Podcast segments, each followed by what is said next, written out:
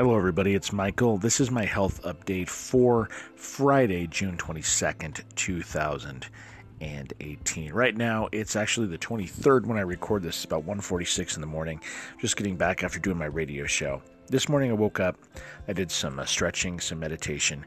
Then I did uh, arm exercises. So, you know, basically deltoids, bicep, tricep, all of that. Uh, and I actually did some basic fasting today. Didn't have a whole lot until a little bit uh, later this evening after my radio show. I did have some stuff to kind of some calories to kind of fill in some space, but I basically fasted most of the day. Now I'm going to be doing a little bit of stretching, even though my foot is pretty much bugging me uh, pretty terribly here. I'm going to do some meditation before crashing and going to sleep here. I'm pretty exhausted. What about you? What have you done to further your own goals? physically, emotionally, mentally. I'd love to hear about it. Send me a message, michaelamidei.com. Go to the contact form there, or you can find me on social media anywhere. Now, as I say on the other podcast, the next episode will be tomorrow.